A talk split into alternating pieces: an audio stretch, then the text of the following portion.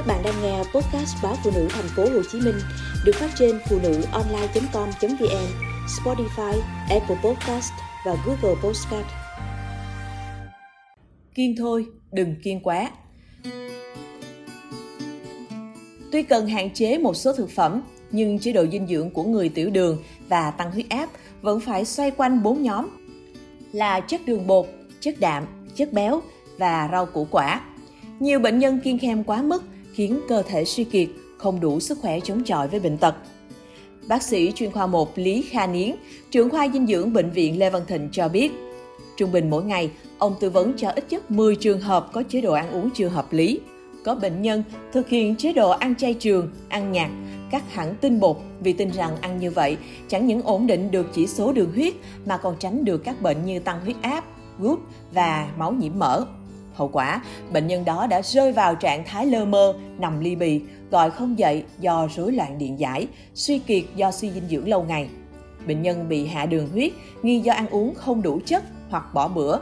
Dù đã qua cơn nguy kịch, nhưng bệnh nhân này vẫn phải nằm viện, chăm sóc nâng đỡ thể trạng suốt 2 tuần sau đó. Bệnh nhân được dặn dò phải ăn uống đủ dinh dưỡng, không được kiêng khem tiêu cực. Cơ thể con người cần cả đạm động vật, chỉ dùng đạm thực vật sẽ không đủ. Người bệnh tiểu đường cần giảm bớt tinh bột, chứ không phải cắt luôn nguồn tinh bột. Nếu cắt hẳn tinh bột sẽ gây rối loạn cho cơ thể. Hoạt động của tất cả các tế bào trong cơ thể đều cần có glucose. Các tế bào thần kinh của não phải có glucose thì mới có thể thực hiện suy nghĩ, ghi nhớ, làm việc và học tập. Để tránh đường huyết tăng cao, người bình thường có thể ăn từ 1 đến 2 chén cơm mỗi bữa, còn người tiểu đường thì nên ăn nửa chén cơm mỗi bữa. Riêng đối với người ở độ tuổi trung niên trở đi, việc bổ sung các nguyên tố vi lượng đóng vai trò vô cùng quan trọng. Điều này giúp cơ thể chậm lão hóa hơn. Người ở độ tuổi trung niên kiêng ăn thịt sẽ dễ bị suy nhược, không đủ sức khỏe chống chọi với bệnh tật.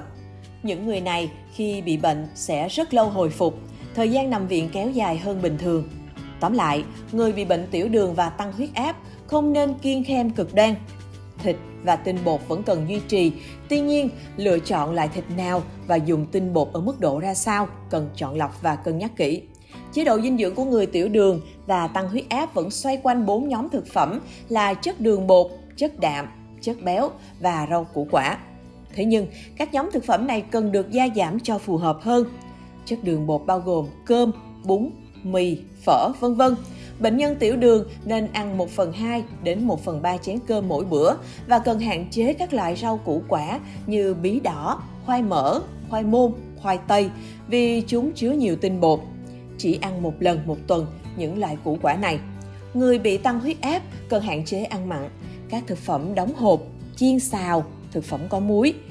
Nhóm đạm chỉ nên chiếm từ 35 đến 45% trên tổng khẩu phần bữa ăn. Mỗi bữa, họ chỉ nên ăn từ 30 đến 40 gram thịt. Riêng khẩu phần rau xanh cần nhiều gấp 3 lần thịt. Nếu ăn quá nhiều thịt sẽ gây dư thừa protein, khởi phát bệnh gút.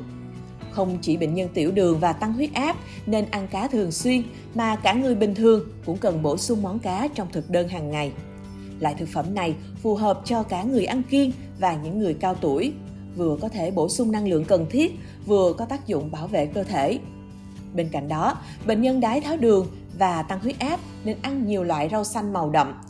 Ăn rau xanh chẳng những không làm tăng lượng đường trong máu mà ngược lại, chất xơ bên trong rau có tác dụng hỗ trợ ổn định huyết áp, giảm đường huyết, kiểm soát mỡ máu và giảm tỷ lệ mắc phải biến chứng tim mạch.